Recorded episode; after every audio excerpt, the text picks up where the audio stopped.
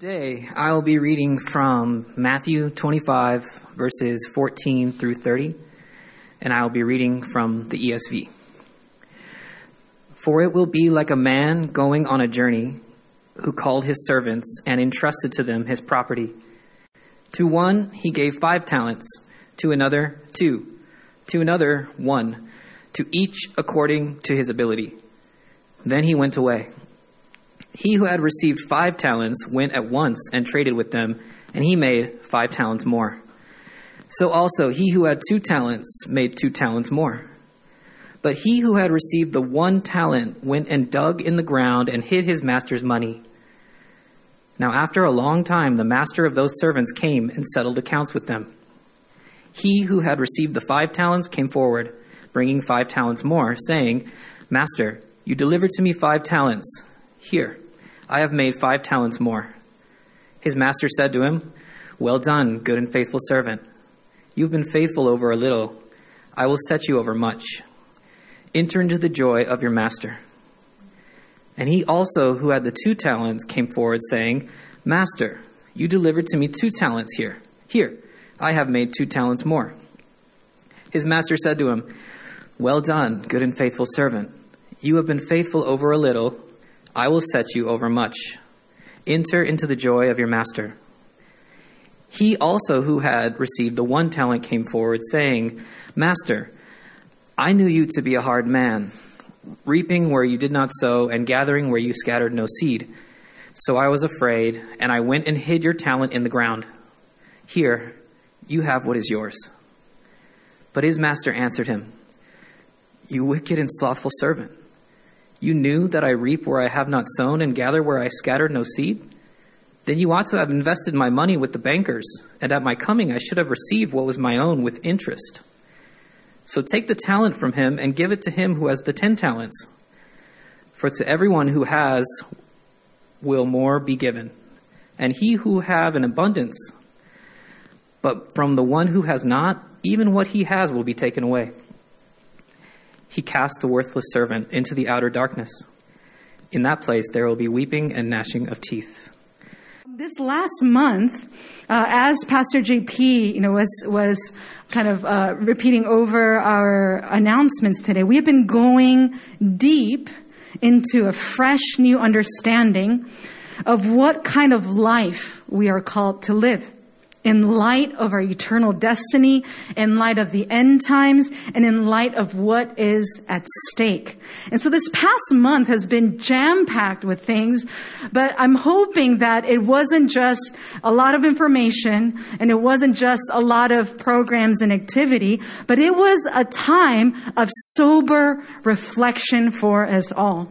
We've had two Saturday morning classes where we talked about the grand scheme of things why it's imperative that we have an understanding of who God is and why it's imperative that we have an understanding of the end times. We talked about the birth pangs. We talked about the seven years of tribulation, the return of Christ, the millennium, the final defeat of Satan and the new heavens and new earth. We talked about all of that. In the midst of that, what are we called to be? What kind of church are we called to be? And then just last week, we had a three day joint online conference where I'm hoping we walked away with a new understanding of what a unique generation we are in, what it's going to require of us to live a life that is crucified and set apart, to live a life of sober mind and undivided heart, a life that is called to preach a message that heralds the coming of a king and to engage in a mission to train, to raise up a new generation of disciples that behold the glory of Jesus and they are being transformed from glory to glory in his likeness. It has been such an incredible last month to get a big picture sense of God's grand narrative and the minuscule yet crucial role that we get to play in partnership with the Holy Spirit. Crucial, yes. but all this talk, honestly, for me, has had me thinking very deeply in the last few weeks as this big picture gets clearer, as what's at stake gets clearer, as the task at hand gets clearer, I've been asking myself the big life questions. Am I spending my life well? Am I investing my time well? Am I laboring to steward that which has been entrusted to me? Not to someone else, but to me. Am I stewarding that well? Am I loving his body well? Am I loving him well? And this has been such a good season of reflection for myself personally. This is not to guilt all of us into, you know, self condemnation, but this is to give us an opportunity to soberly assess and give ourselves a long, hard look in the mirror and heed to God's gentle correction if that is there. Because if we are not careful, if we are not vigilant, if we are not alert and of sober mind, we know all too well that life can become about me, myself, and I very quickly. It can become about my comfort. It can become about my gain, my agenda, my ambitions, my family, my career, my advancement. It can become about me so quickly. So today's message is titled The Trap of Comparison, Excuses, and Fear. The Trap of Comparison, Excuses, and Fear. And I want us to revisit a passage that we covered at our house churches a few months ago, specifically the parable of the talents. Now, in light of what we've been talking about for the last month, I believe that it will help frame our understanding of who God is and what we've been called to do. Now, just to refresh your memory, this is part of the Olivet Discourse. This is Jesus' last sermon where he's unapologetically teaching his disciples about the end times and how they ought to live in light of that. In other words, he teaches about this reality that is about to come. And then in light of that, he challenges them to live accordingly, to love accordingly, and to invest accordingly. Now, there's a lot that we can learn from this parable, especially from the first two servants, how to respond in faith, how to steward something for someone else with the same care and the same responsibility as if it were your own. How to not squander an opportunity given to us. But what I want us to focus on today is the third servant. I want us to focus on this third servant that buried his talent in the ground. And when his master returned and settled accounts, all he did was redig this talent from the ground and give it back to him. Now, where did things go wrong? Why did he do what he did? And why did he say what he said? I want us to go a bit deeper into this. Because if we are honest, and if I'm honest, I see a lot of myself in this third servant. I see a lot of the thought patterns in this third servant. I see that in myself as well. Now, let me give you a brief uh, illustration. When I was young, I was always kind of like a high achiever. I always wanted to make my parents proud. And for a long time, what I lived for was for my parents' approval. That's a reason why I studied hard. That's a reason I was a very straight-laced person. I was not, you know, a, you know, a prodigal son per se. I was more of a Pharisee. I was more of a typical elder son, even though I was a middle child. And for most of my life, the reason why I did many things, it was simply to please my parents. I wanted to be a good person. I wanted to be a good daughter. I wanted to make my parents proud. Now, this is something wonderful that happened right around the time I was getting to um, graduate from high school. And my parents knew that that was coming around the corner and they knew that they were going to send me off to college. Now I lived in Latin America for a long time, right? I was born and raised in Chile and I graduated high school from there. But then when I was about to step into college, they were going to send me off to the States. And they knew that in the States, They don't have the reach and they don't have the sway. They don't have the ability to control what I do, to keep an eye on how I'm doing, what kind of person I'm becoming.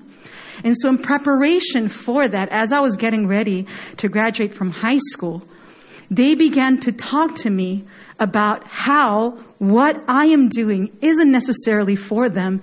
It is making me the person that I am becoming. The decisions that I make, when I choose to study, when I choose to exert myself, what, who, who I decide to hang out with, how I decide to spend my time, how I decide to spend my money, what I'm going to place my hopes in, all these things, ultimately it wasn't for my parents' benefit. They began to tell me that these decisions have everything to do with the kind of person you are becoming. And you are going to have to live with those consequences. You are going to have to live being that person. You are forming who you are and who you want to be through these decisions. And as they began to talk to me about that, I began to realize this is so true. Like I could live to please my parents all I want, but in the end, I'm the one who has to live with those decisions. I'm the one who has to live with the consequences of what I do. And ultimately, I am responsible for the kind of person I am becoming. I can't blame anyone else for that.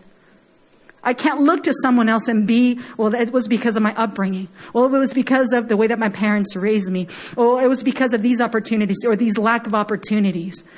I couldn't look to anyone else to make excuses for myself. I needed to take responsibility for the kind of person that I was becoming. Now let's revisit this third servant's statement before his master. As we look through it once again, you might hear it with perhaps a tone of accusation, maybe a little passive aggressive jab, maybe a twinge of jealousy. And this is what the third servant said Master, I knew you to be a hard man, reaping where you did not sow, and gathering where you scattered no seed, so I was afraid and hid your talent in the ground. Here, you have what is yours. So, where did it all start for this third servant? Because it didn't happen in a vacuum. There were some deeply rooted beliefs that led him to do what he did. And so, I'm going to walk us through three different misconceptions that this third servant had. Number one, misconceptions about the master misconceptions about the talents, and misconceptions about himself. And so, as we uncover these beliefs, as is the purpose of a parable, we will also begin to uncover our own misconceptions about God, about his gifts, and about our call to servanthood. So, firstly, this servant had an inaccurate view of the master as we often have an inaccurate view of God. He is a hard man. He is a hard man. He is unfair. He gave others some more. He gave me a little less. He is demanding. He is using me for his own gain. He will use me for his advancement and then discard me. His gains have nothing to do with me, and his losses have nothing to do with me. I am serving a hard man. Now, how does the way the third servant describe, uh, uh the way that the third servant describes a master betray about what he thinks about him? The Greek word for hard is skleros. It means fierce, harsh, severe. So we're not talking about it like, hey, look, I need you to become like a hard man. You're, you're, you know, you know, you're particular.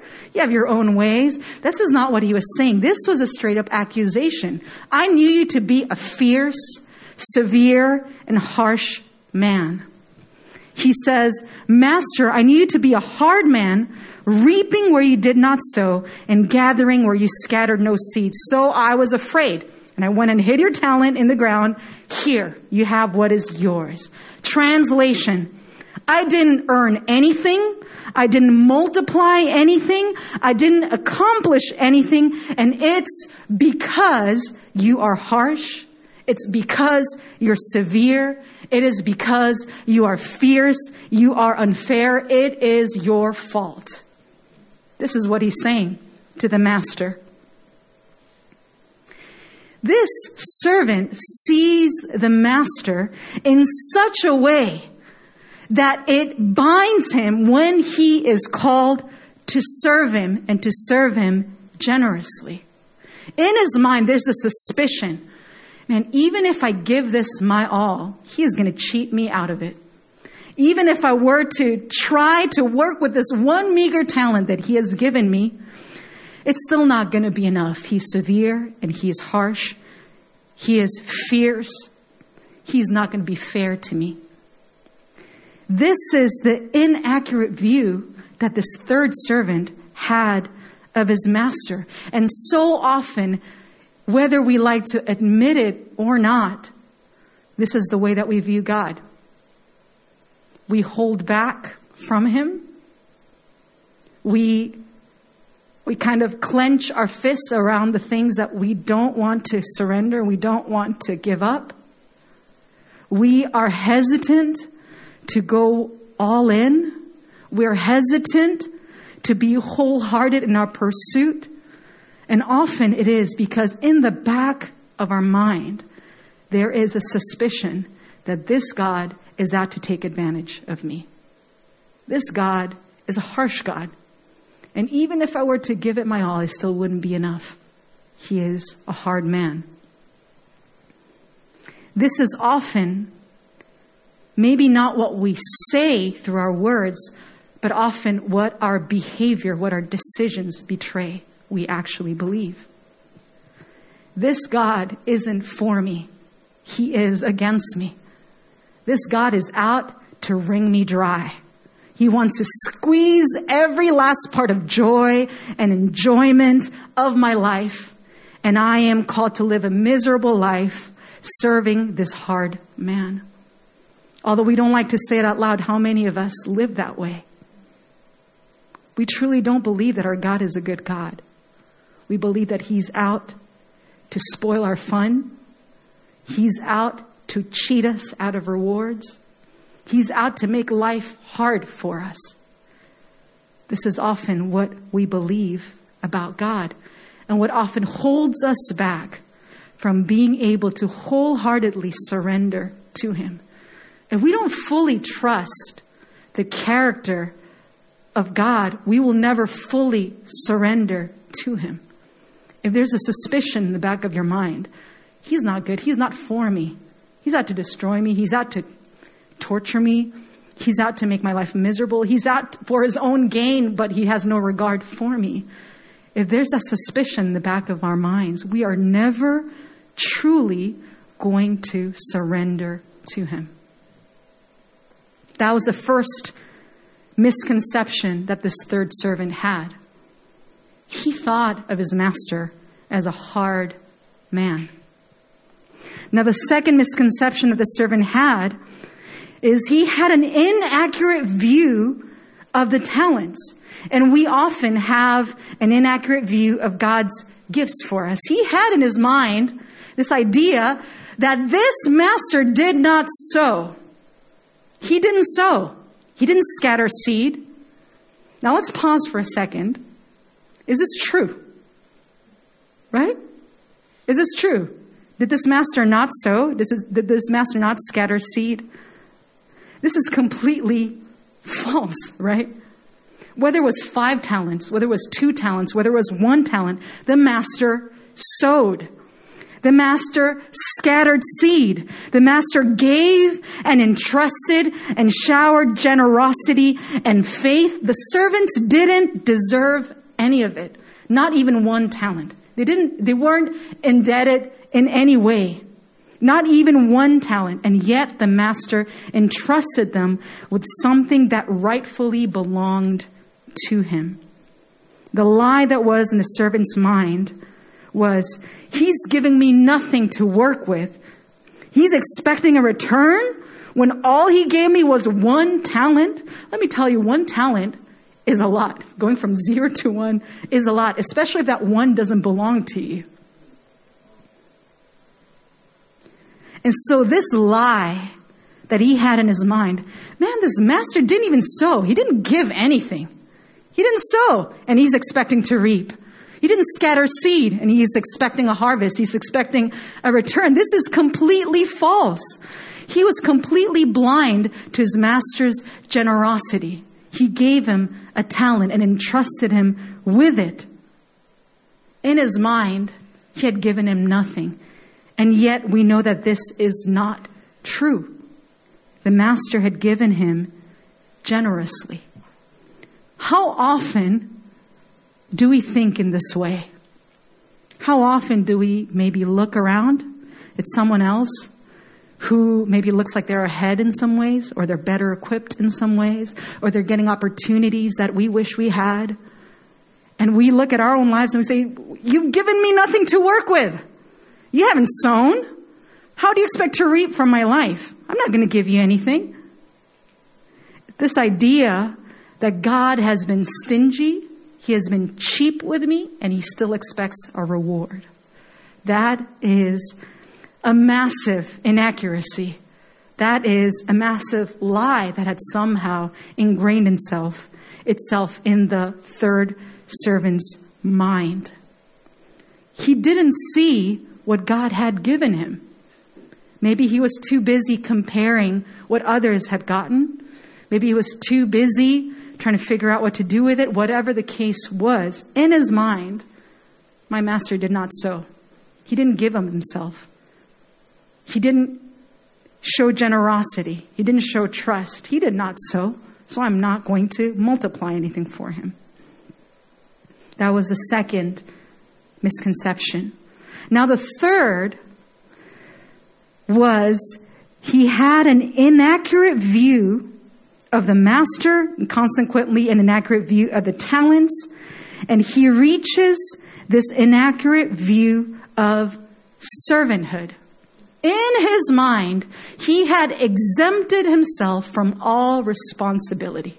He said, My master's business is his, and mine is mine. I wash my hands and I'm not responsible. Here's what's yours. You hear that contempt in, in, in that phrase? Here's what is yours. It belongs to you. Your things are yours. My things are mine. I have no stake in your business. I have no responsibility to do anything for you.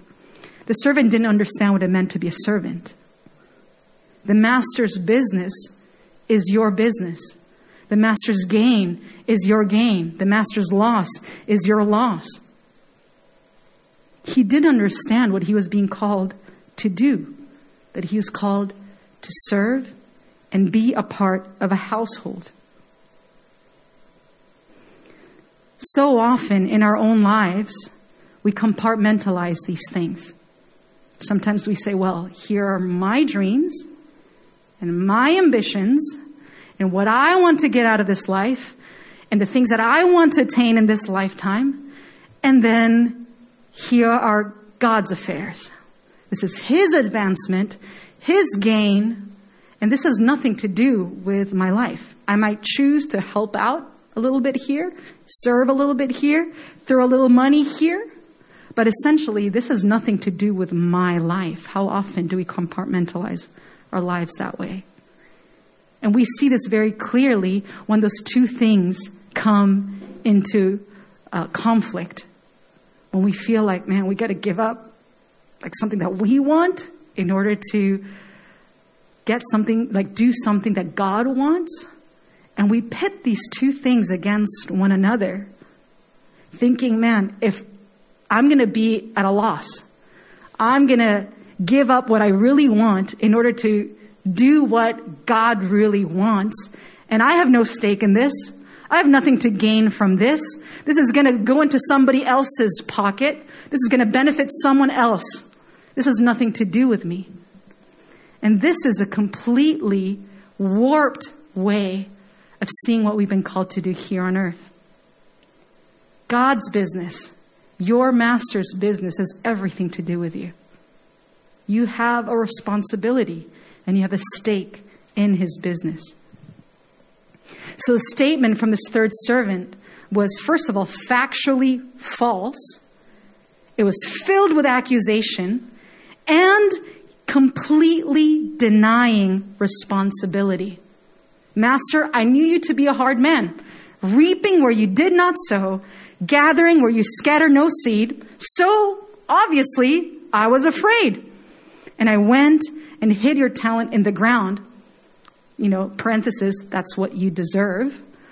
Here, you have what is yours. If we were to change this statement to a factually true statement, this is probably what it would sound like Master, I knew you to be a generous man, sowing and scattering seed entrusted to me. So I was emboldened and I was empowered, and I went and multiplied the talent that you gave me. Here, you have what is ours. This is the truth. The master didn't owe him anything, he had set him up for success. And yet, this third servant was so tied up in this lie, suspicion that he was, he's out to use me, he's out to get me, he's out just for his own benefit and his own gain, and I have no part in that reward. He was so tied up in this lie that he completely missed an opportunity. Now, it sounds very easy to look at someone else and tell him, well, I can tell you a million things that he did wrong. But my point today is how often do we do this when it comes to God's business? This whole last month, we've been talking about the grand narrative, what God is doing, how God is moving in the nations, what is going to require of this generation, what is the task at hand. And let me tell you, New Philly, we have a responsibility. We have been entrusted with something, and we are called to be about our Father's business. We are called to be about His kingdom. Now, for today, I want us to focus on just three different application points. And it's easier said than done. Easier said than done. I know that. But this is the first thing that I hope we walk away from, from this lesson of specifically the third servant. First thing is don't fall into the trap of comparison. Don't fall into the trap of comparison. Two quick observations about this parable.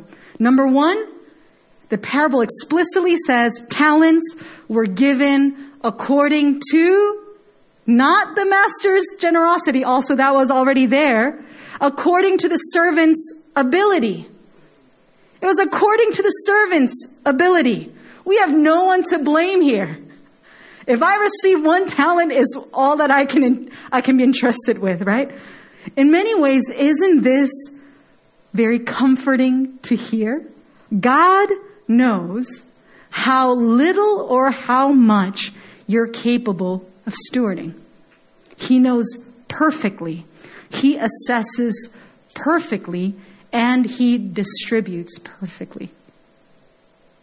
Whatever you've been given to steward, it is not too much or too little according to your ability. God distributes perfectly. Talents were given according to their ability. Second observation, uh, not the second application yet. Second observation from this is whether they made five extra talents or whether they made two extra talents, their words of affirmation and their reward was the same. It was the same. The person who gave five more, hey, I, you gave me five and now I give you five more. And the servant who had two and gave him two more, you would think that the master would wow, like really celebrate this first servant. Like, wow, you gave me five more. And then for the second servant, you would have been like, okay, well, he tried. That's nice. What a nice gesture.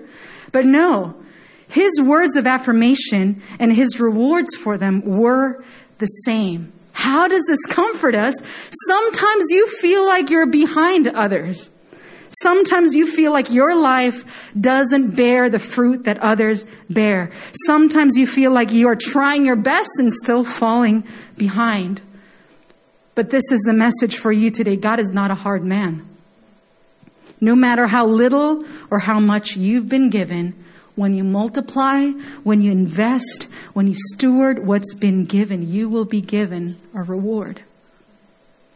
So don't fall into the trap of comparison. It is all too easy in this life and especially in this age, especially with social media, with platforms that show us only what, you know, only the glossy things, only the glamorous shots.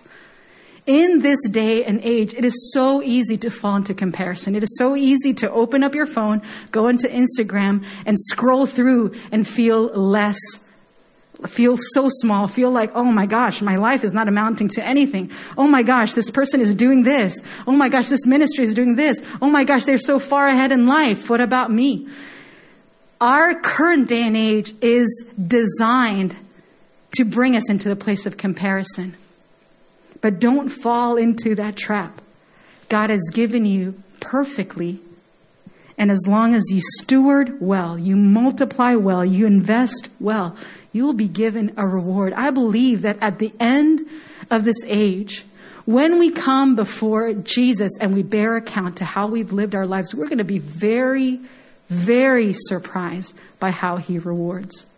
We're going to think, oh, these nobodies that, you know, nobody knew their names and, you know, they didn't seem to influence a whole lot of people.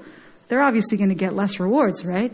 And these big names, these huge, you know, platforms. Like, yeah, they made an impact for the kingdom. Of course, they're going to get massive rewards. We're going to be so surprised by how God rewards us on that last day. We're going to be astounded. We're going to realize that those who were given little but stewarded well are going to be so celebrated, so rewarded, so brought into the joy of their master in the same way that someone with a huge platform, someone with a lot of talents, a lot that was given for them to steward. We're going to be so surprised by how God evaluates our lives. So don't fall into the trap of comparison.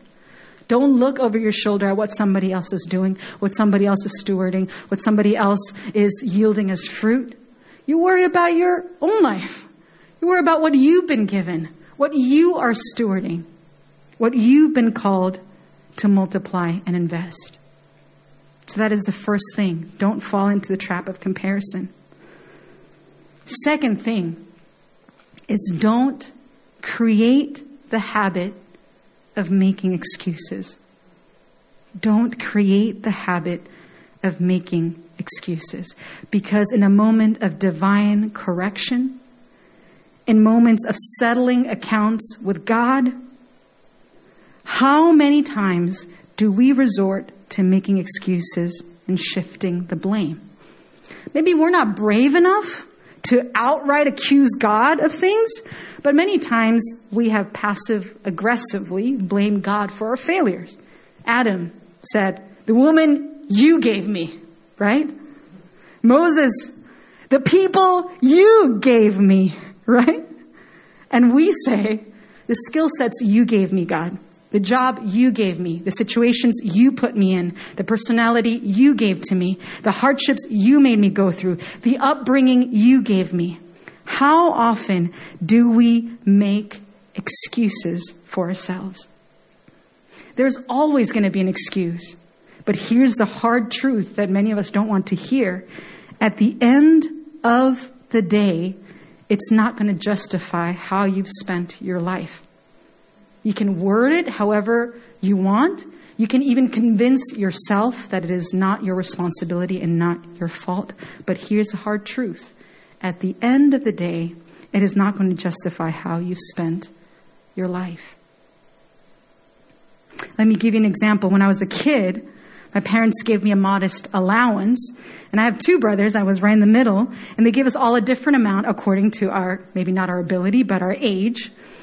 And the point was to teach us how to handle money, how to not spend it all at once, but also how to save and to spend wisely. It was to teach us not to just spend it on ourselves, but also on others, how to not squander it, but also how to not hoard it. And yet, out of the three of us, I would say I was the worst. I was the worst. Even if, you know, I got a little bit more than my younger brother, even if I had gotten, you know, more than my older brother got, I still would have squandered it. I still would have spent it unwisely. I just had, like, I was very impulsive in my spending, and my friends were going out, you know, to the corner store to get some bubble gum. I don't know if you remember those days. Like, I needed to get some too. Like, it wasn't, like, saving it was not even in my mind. You know, like I didn't under, I, I needed immediate gratification. And so when I was a kid, I, I very quickly understood like, okay, I can't, I can't blame how much I've been given because I'm still broke at the end of the month. you know, I spent it all. Even if they gave me more, I'll probably still do the same. I can't blame how much I've been given. I have to begin to look at myself, at my spending habits, my decision making, and I have to take responsibility for those things. In the same way, how we live our lives today, the decisions that we make, the way that we are investing in this lifetime, we cannot continue to make excuses. We have to take responsibility. Now, let me bring this home to you where you are in your spiritual walk right now, this instance. How close or how distant you are with God. How hungry you are for spiritual things. All those things. I'm not saying that there's no other factors that play into it. I know it's a very complex matter.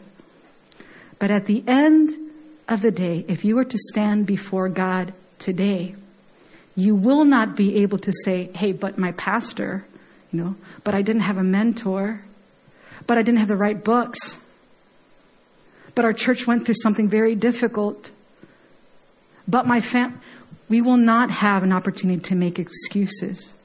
We will come before God and have to bear account for our lives. And in that moment, no amount of excuses will justify how you've spent your life. And so this is my burden as a pastor as a pastor who you know longs to see our community growing in spiritual things growing in hunger growing in passion for god growing in surrender towards him growing in partnership with him. I know that i can't make anyone love god. I know that for sure.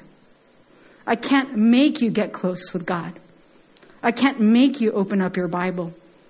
I cannot make you get spiritually hungry that I can aid at the best. I can position you and equip you in the best way possible.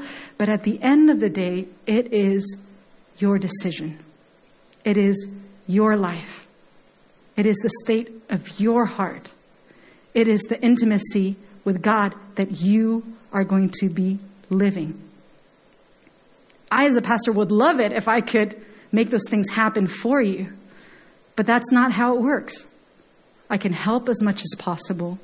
I can aid as much as possible, equip, position as much as possible. But at the end of the day, it is you who has to bear account for your life before God. Brothers and sisters, He has given you what it takes. He has equipped you with what you need. He has surrounded you with the support you'll require he is for you and He's not against you. He has called you to live a life that is brimming over with good works and holiness and gospel grace so that the world would see you and praise your heavenly Father. So do not make decisions out of fear. That is the worst way to make any decision when you become paralyzed by fear. 1 John 4:18 says there's no fear in love, but perfect love casts out fear.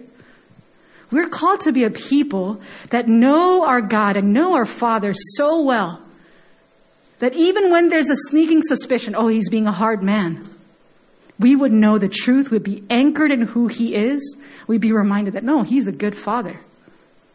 He's a faithful shepherd. He is a giving counselor. He is a Prince of Peace. He is a good God. And that will free us from making decisions out of fear.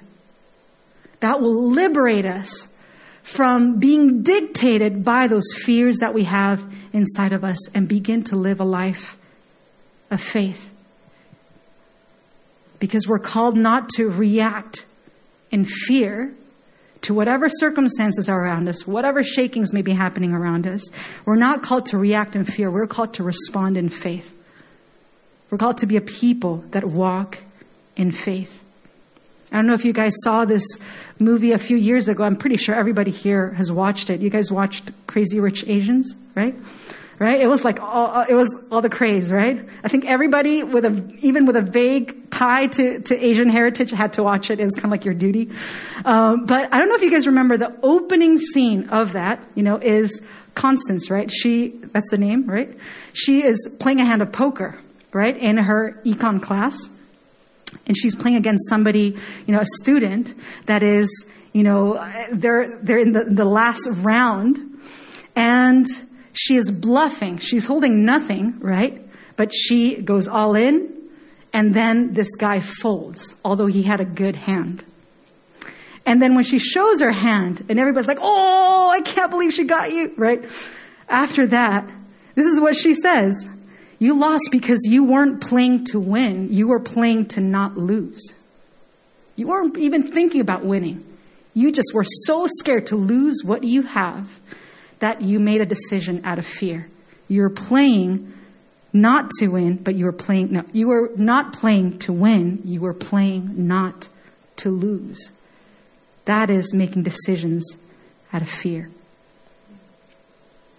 Now, here's a closing thought for you to take home as I invite up the praise team. I guess you don't need to take it home because you are home already. But the whole point behind this parable and behind this exercise that the master gave to his servants the whole point behind it. It was the desire for a shared reward, the desire for shared joy, the desire for shared partnership. The master wasn't looking for a reason to exclude his servants from reward. He was looking for a reason and an opportunity to reward them. He wasn't looking for a reason to punish them. He was looking for a reason to bring them into his joy. That was the whole point of this. The master wanted to bring his servants into the fullness of his joy. So the end goal wasn't a moment of settling accounts. It was what happened after was an invitation into joy. Now, for those of us who have a hard time believing that God is not a hard man, for those of us maybe who've experienced things in life where we are very suspicious about his intentions, we are very suspicious about his goodness. Here's the very liberating truth Jesus Christ, who spoke this very parable, he was the one who came down to earth to show us the Father. He said, Whoever has seen me, whoever has heard my words, has seen and heard the Father. And this very same man, he took on the form of a servant. He touched the unclean. He had fellowship with a sinner. He healed the leper. He forgave the unrighteous. He washed our feet. And when the time came, He died for us on the cross. It wasn't for His sins, it was for your sins and for mine. Now, if that's not love, I don't know what is. If that's not generosity, if that's not mercy, If that's not grace, I don't know what is. So, this is my prayer for you. If you have a hard time believing that God is not a hard man, fix your eyes on the cross. You'll find all the evidence you need. He is a good God. He is a generous Father. And He has proven it to us through what He did on that cross. Jesus has entrusted a great task to the church. He has entrusted His word, He has entrusted His message, He has empowered and He has anointed His people to con- complete the task of advancing His kingdom, of multiplying His seed, of shining His light, bearing His image, speaking His hope to a lost and dying world. And that is trust, that is partnership, that is purpose.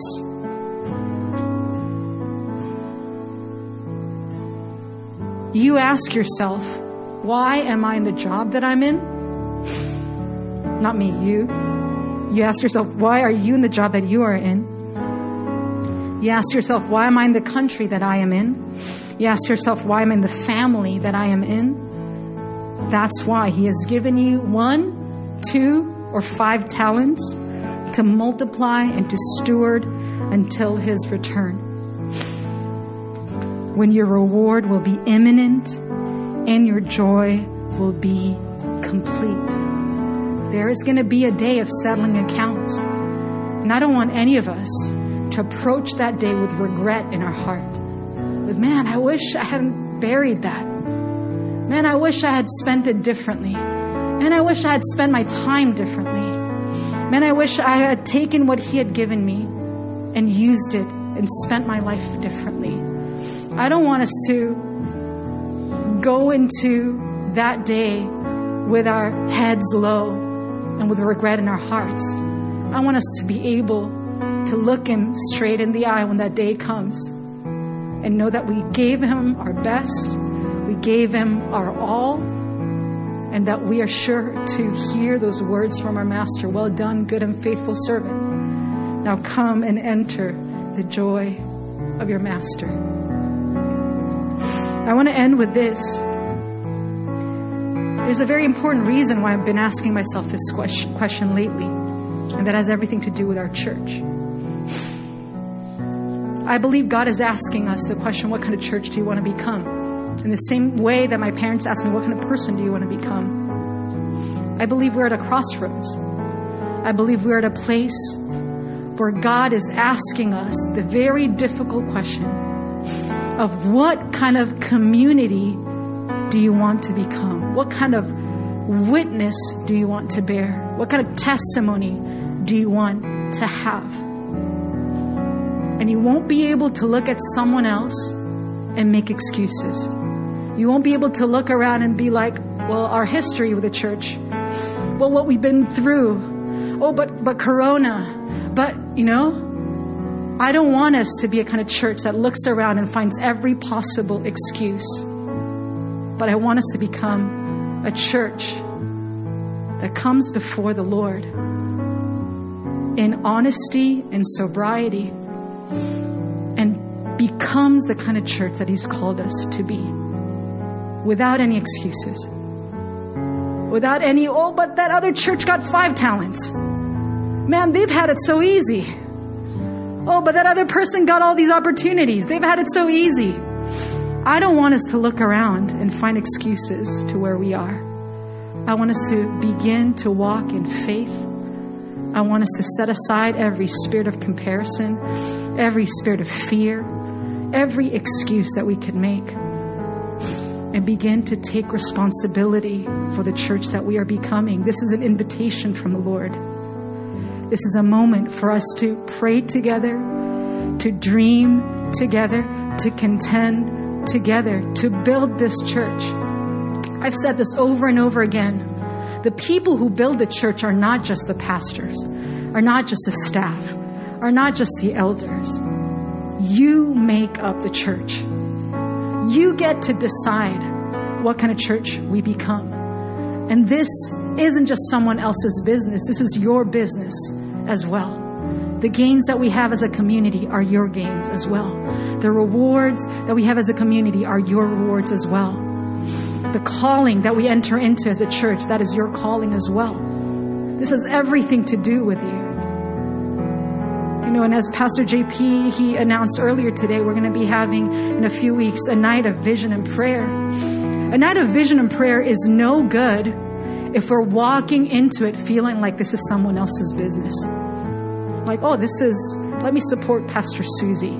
This is her business. Let me just try to help out a little bit. That's not what we need at this hour. We need sons and daughters of God who look at this church and look at this community and say, This is my business. This is my life. This is my investment. I have a stake in this. And I want to see this community rise up to become the community it's been called to be. This is my invitation for all of us. Can we dream together? Can we envision a future for this church together? Can we believe that God has something precious and good in store for this community? Make this your business. Make this your prayer. Don't wait for somebody else to take responsibility for this. This is your church. This is your family. So I want to close us today with a time of prayer.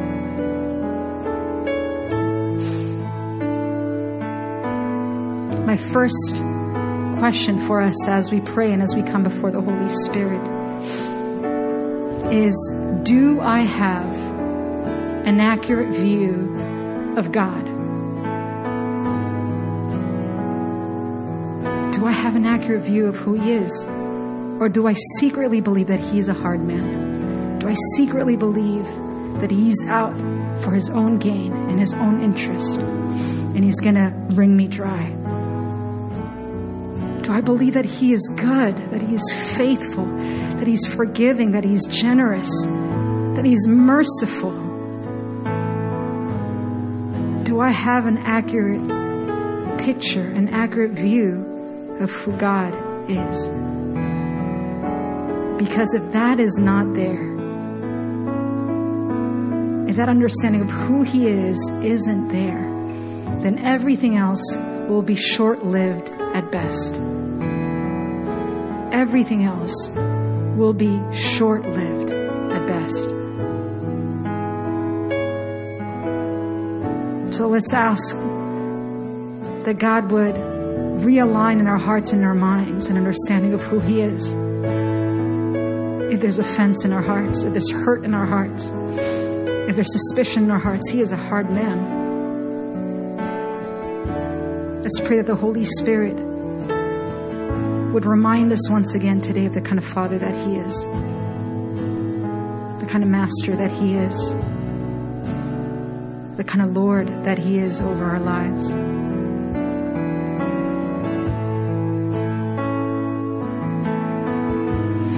Second question I have for us today is Do I have an accurate view of the gifts that He's entrusted to me? Or have I become so blinded by comparison, so blinded by dissatisfaction, so blinded by distractions, whatever the case may be? Do I have an accurate picture, an accurate view of what He has given me to steward? Not someone else, but you. What has He called you to steward? What have you been called to do that no one else can do? Maybe it's to love somebody. Maybe it's to sow into a relationship. Maybe it is to be an influence in the marketplace. Whatever it may be, let us never think that He has given us nothing. Let us never think that our hands are empty. Let us never think that he, spec- eh, he expects a return when He has given nothing. Let us have an accurate picture of what He's given us. If we've taken it for granted, this is a moment to repent. It's a moment for our eyes to be opened to see what God has actually given to us in His generosity when He owed us nothing.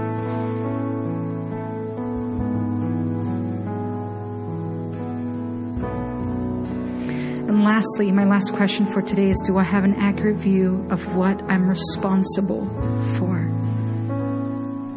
What am I responsible for? What does it mean to be a servant? What does it mean to be about your master's business?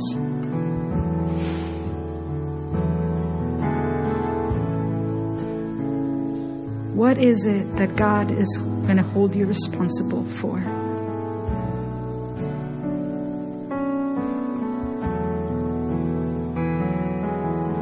Dispel a misconception that often happens where people equate ministry and church to God's will. And that's not always the case.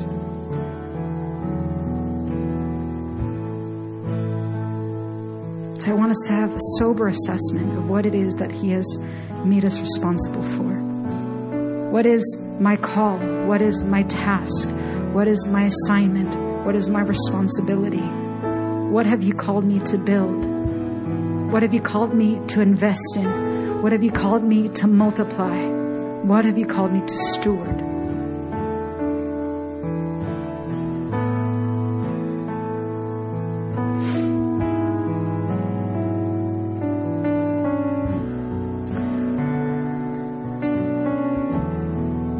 So, Father, we ask in your mercy and in your grace, God, would you open up our eyes?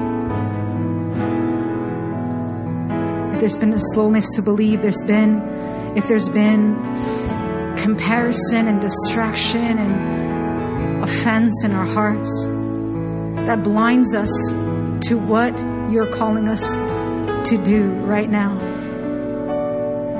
I pray, Father, that you would free us, Lord God, from being held hostage by comparison, by excuses, and by fear. That is no way to live. Is no way to spend our brief and momentary life here on this earth. That is no way to spend our lives. We want to live free of these things that we might step into the calling that you've set before us, to live the lives that you've called us to live here. I pray, Father, that nothing would get in the way that no amount of excuses would get in the way. No amount of reasons why we can't do this would get in the way. God, would you give us faith to walk this walk with you? May we trust you, God. You know exactly where it is that you're leading us. You know exactly what it is that you're calling us to. Father, may we be true to you because at the end of the day, it is before you that we're going to have to bear account. It is before you that we are going to stand before and bear account of our lives. May we live lives that are true before you, that are honest before you, that are obedient before you. We thank you, Father, for what you're doing in our hearts and what you're doing in our community as well. Would you help us, God, in this journey? Would you lead us on this journey?